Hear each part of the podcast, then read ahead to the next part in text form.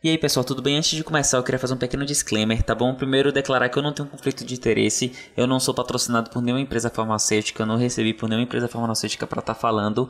Essas aqui, os, os tudo que dita aqui ele é baseado nos artigos que foram publicados é, sobre, os, sobre as drogas que você tá, tá, os inibidores da SGLT2 e mais importante, não se automediquem, tá certo?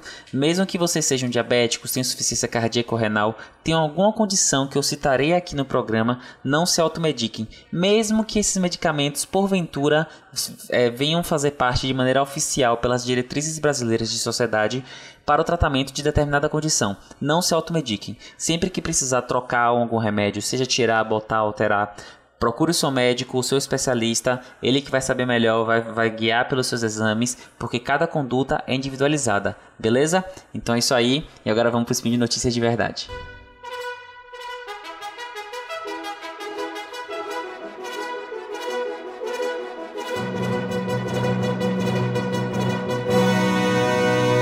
Bom dia e bem-vindos a mais um Speed Notícias, o seu giro diário de informações científicas em escala subatômica. Meu nome é Gabriel Lima e hoje no dia 5 Luna do calendário Decátria, ou se você for mais antiquado, preferir ainda calendários mais antigos, no dia 13 de outubro de 2020 do calendário gregoriano, falaremos de medicina. E no programa de hoje, veremos uma classe específica de antidiabéticos, os inibidores da SLGT2, e como eles estão sendo os queridinhos tanto dos nefrologistas quanto dos cardiologistas nos seus efeitos no coração e nos rins. Speed Notícias.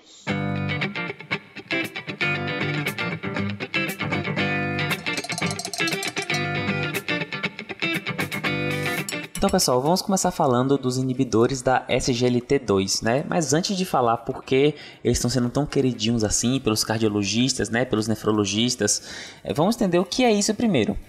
Para entender o que é um inibidor da SGLT2, a gente tem que saber o que é um SGLT2. E antes de saber o que é um SGLT2, a gente tem que saber como é que funciona a glicose no nosso corpo.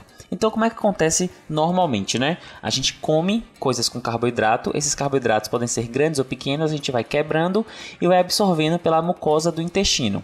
Esse carboidrato ele sai do intestino e cai dentro do sangue. Então, agora a gente tem glicose circulando dentro do sangue. Só que essa glicose ela não passa naturalmente, pelo menos não normalmente, para dentro das células. Tirando, por exemplo, no cérebro, que é um órgão que precisa muito de glicose, ele acaba aproveitando a glicose de maneira mais rápida. Os outros locais do corpo precisam de mecanismos que ajudem a glicose a passar do meio extracelular para o meio intracelular. O clássico que a gente conhece é o pela através do cotransportador sódio potássio. Como assim? Como é que acontece? A gente tem muito potássio dentro da célula, pouco fora. E ao contrário com o sódio, a gente tem pouco potássio dentro da célula e muito fora. O que acontece é que esse cotransportador, o SGLT, ele faz uma ligação sódio-potássio que acaba abrindo um transporte de potássio para fora da célula e de sódio para dentro da célula. E nesse transporte do sódio para dentro da célula existe um cotransporte da glicose e dessa forma a gente consegue colocar o açúcar para dentro da célula, a gente consegue usar mais ainda é, esse açúcar. Aí você pode estar pensando, bom Gabriel, você está falando que o SGLT2 coloca açúcar para dentro da célula. O que causa diabetes é o açúcar estando fora da célula. Então você inibir isso, você não vai estar propiciando diabetes e essa informação muito importante, esse raciocínio é o certo, mas o que acontece é que esses SGLT2 eles estão muito localizados no rim, que a gente chama no local que chama de túbulo contorcido proximal. É, é, é parte do néfron, né, que é a estrutura do rim, e dentro do rim essa parte do túbulo é, proximal é o que faz que a gente reabsorva a glicose, que seria, por exemplo, jogada fora pela urina. Então lá a gente, foi, a gente filtrou a glicose, ela está indo no caminho para virar xixi, sair pelo xixi, e aí ele é reabsorvido para dentro da célula através desses, desses transportadores SGLT2. O que acontece é que você usa esses inibidores, aqui a gente vai falar da dapaglifosina, a impaglifosina, são os mais conhecidos e os que fizeram parte do estudo, e esses, esses esses medicamentos fazem com que a gente diminua a reabsorção de glicose, consequentemente gerando a redução dos valores de glicemia no sangue, né? E a gente sabe que a o açúcar alto, a diabetes, ela está relacionada com diversas doenças, sejam lesões diretas, né, por conta da diabetes, como por exemplo lesões renais, lesões no glomérulo renal, né, que é a parte que faz a filtração maior do rim, seja por conta que a diabetes ela é acaba gerando um estado pró-inflamatório, então esse paciente vira grupo de risco para várias doenças, por exemplo, o infarto agudo do miocárdio, é, o diabetes é um dos maiores fatores de risco, junto com o cigarro, os dois juntos são uma combinação maligna para o corpo. E, e o que acontece? Se você reduziu a glicemia no sangue, você está prevenindo todas essas alterações. E aí foram percebendo que esses inibidores da SGLT2 eles eram muito benéficos para pacientes diabéticos, claro, mas que eles também tinham um bom resultado para pacientes não diabéticos. É, na última diretriz da Sociedade Brasileira de Cardiologia, os inibidores da SGLT2 eles já foram indicados para tratamento de doença arterial coronariana. O que é isso? Pensa como se fosse um infarto crônico. Então é uma condição que você tem lá, né, a gordura no vaso que está entupindo as artérias do coração e essa, o, o coração está recebendo menos sangue. Então isso é a doença arterial que está nas artérias coronariana. Coronariana são as artérias do coração. Então eles são indicados e eles têm benefício comprovado pela literatura, mesmo em pacientes que não são diabéticos. Olha que loucura, um medicamento é, que tem um efeito, em teoria, para diabéticos que funcionam com pessoas com glicemia normal, o que demonstra um comportamento bastante interessante dele. E dito isso, vamos ver dois artigos que falam sobre essas condições de pacientes que são beneficiados mesmo sem ser diabetes. Vamos lá? Bom, o nosso primeiro artigo, os dois são da New England Journal of Medicine, né? É, um, é uma revista bastante respeitada e conceituada no meio médico. E o primeiro deles fala do uso dos inibidores da SGLT2 é, é, o artigo especificamente fala da empaglifosina no tratamento de insuficiência cardíaca, né? Então, insuficiência cardíaca, como o próprio nome já diz, é quando existe um desbalanço entre a necessidade do corpo de receber sangue e a capacidade do coração em é, enviar esse sangue, né? Então, quando o problema está no coração, a gente chama de insuficiência cardíaca. E aí, esse estudo é um estudo, é um ensaio clínico, né, randomizado, duplo cego, que foi feito com bastantes pacientes, foram mais de 3 mil pacientes é, de diversos, diversas classes de insuficiência cardíaca, desde classes mais leves até classes mais graves, e eles é, classificar esses pacientes, a gente classifica a insuficiência cardíaca, na verdade, se a fração de ejeção do coração ela é diminuída ou preservada. A fração de ejeção é a quantidade de sangue em porcentagem, ou seja, em taxa, que o ventrículo esquerdo bombeia para fora do corpo. Então vamos botar assim: se o ventrículo esquerdo tá com 100 ml e ele quando contrai uma vez, ele joga para frente 30 ml, a gente fala que a fração de ejeção é de 30%. O normal desses valores é acima de 50%, 55%. Então, quando está abaixo disso, a gente chama de fração de ejeção reduzida. Geralmente a gente usa o valor de corte de 40%, que foi o que foi feito no estudo. Eles testaram em pacientes com insuficiência cardíaca de fração de ejeção reduzida, ou seja, que tem uma capacidade de jogar sangue para frente, né, para o corpo, muito menor. E o resultado foi interessante. É, o estudo avaliou é, desfecho primário, né, que é óbito, complicações, hospitalizações e piora da condição da insuficiência cardíaca. E o resultado foi bastante interessante. Ele mostrou que nos pacientes que receberam a, a empaglifosina e o controle foi bem interessante porque todos receberam tratamento de base. Isso é um, isso é um princípio né, da medicina bioética. A gente não pode é, fazer a, o mal para o paciente, então a gente tem que oferecer o melhor tratamento para ele e aí, no grupo intervenção, foi adicionado a empaglifosina e no grupo controle um placebo. E aí os, os, pacientes do grupo intervenção, eles tiveram a menor mortalidade, um menor risco de hospitalização e uma menor evolução da doença da insuficiência cardíaca, mesmo na ausência do diabetes o que deixa a gente bastante intrigado e foi aquilo que a gente falou, que eu falei anteriormente. Já, já, já, já sabia de um benefício né, dos inibidores para o paciente portador de doença arteriocoronariana, mas agora a gente está vendo também que eles funcionam para o paciente com insuficiência cardíaca. Existe algum racional por trás disso, né? É, a, os inibidores da SGLT2 eles promovem a perda de peso por reduzir a, a glicose circulante e eles também propiciam o que a gente chama de diurese osmótica.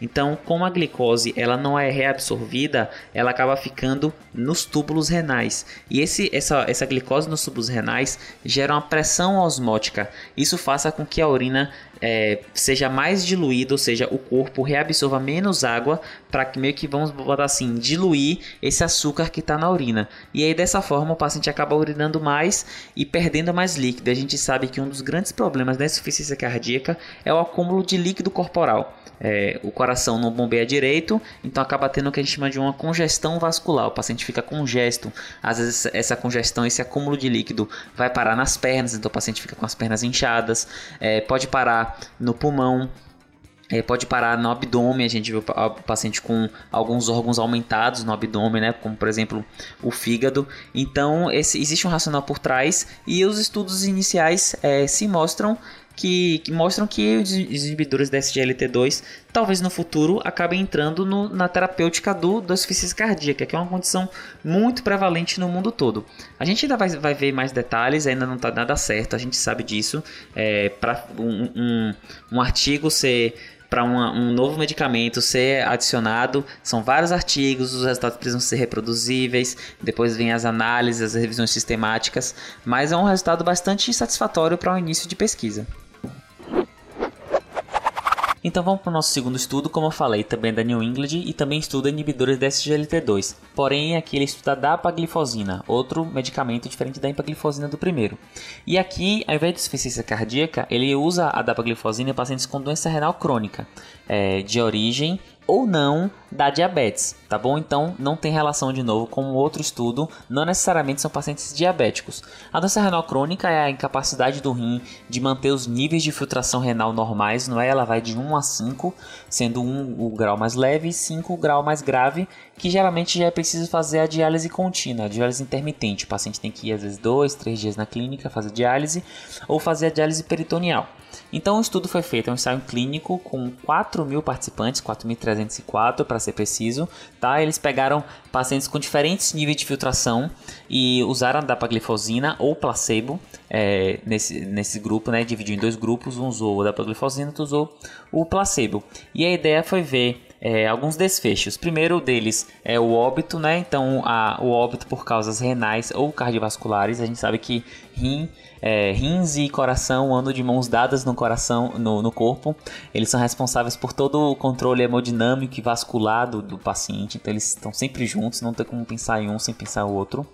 E além do, do, do óbito, né, que a gente chama de desfecho duro, né, o óbito mesmo, também foi visto a, é, a, a progressão da doença renal crônica. É, a gente, as duas principais causas de doença renal crônica é diabetes e hipertensão. Existem outras e a gente sabe que geralmente a doença ela vai progredindo, ela não, ela não retorna. A gente depois que perde aqueles aqueles, aquela parte renal, é, o, o rim é formado de vários néfrons, né? Então esse néfron é como fosse a unidade funcional do rim. E a gente vai perdendo esses néfrons, eles não são recuperados. É como se fosse também como se fossem os neurônios, a gente não recupera néfrons. Então a gente vai perdendo esses néfrons, a gente vai perdendo a capacidade de filtrar e é, foi vista a capacidade da dapaglifosina em reduzir esse decréscimo da taxa de filtração glomerular, ou seja, a taxa de, de perda dessa, dessas partes né, funcionais do rim. E o resultado ele foi bastante interessante ele viu que é, com ou não a presença de diabetes, muito parecido com o que eu falei da insuficiência cardíaca e muito parecido com o que os estudos já haviam mostrando na doença arterial crônica, ah, os inibidores da SGLT2 eles se mostraram é, positivos como protetores, fatores protetores para óbitos por causas é, cardíacas e renais. Então a gente teve um, um, uma proteção, um risco reduzido em 31%, então de, de, vamos botar aqui a cada 100 de cada 100 pessoas que morriam anteriormente na dapaglifosina, esse esse número caiu para 69 e o intervalo de confiança que você calcula, ele foi significa, estatisticamente significante. O que significa isso? Significa que quando você fez o cálculo amostral e os resultados baseados na sua amostra, mesmo colocando o intervalo de confiança, você ainda conseguiu um resultado que foi protetor para proteger de mortes. E além disso, em torno de 50% dos participantes, para ser mais preciso, 56%, também com significância estatística, é, teve um decréscimo na progressão da doença renal crônica. É, então esse paciente ele, ele estabilizou a taxa de filtração glomerular dele com o uso da dapaglifosina. É, são estudos interessantes, talvez mudem um pouquinho a terapêutica né, da doença renal crônica, muito parecido com insuficiência cardíaca. Não tem nada certo ainda, mas é um passo interessante. Quem sabe no futuro a gente consiga mudar a mortalidade né, de condições tão prevalentes como são a doença renal crônica e a insuficiência cardíaca. E só, pessoal. Lembrando que os dois artigos comentados aqui vão estar no post. E aproveitar que você entrou no post, veja lá também Deixe seu comentário, seu elogio, sua crítica, sua dúvida, o que você quiser, tá bom? É sempre legal a gente comentar lá e a gente trocar ideia. Lembrando ainda que esse podcast só é possível de acontecer por conta do seu apoio no patronato do SciCast, seja no Patreon, no Padrim ou no PicPay. Um beijo no seu rim esquerdo e até amanhã. Tchau, tchau.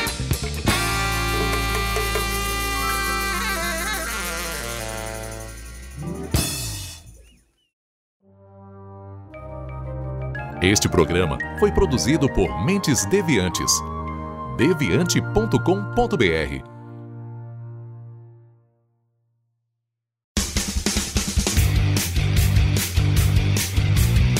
Cortes, edição de podcast.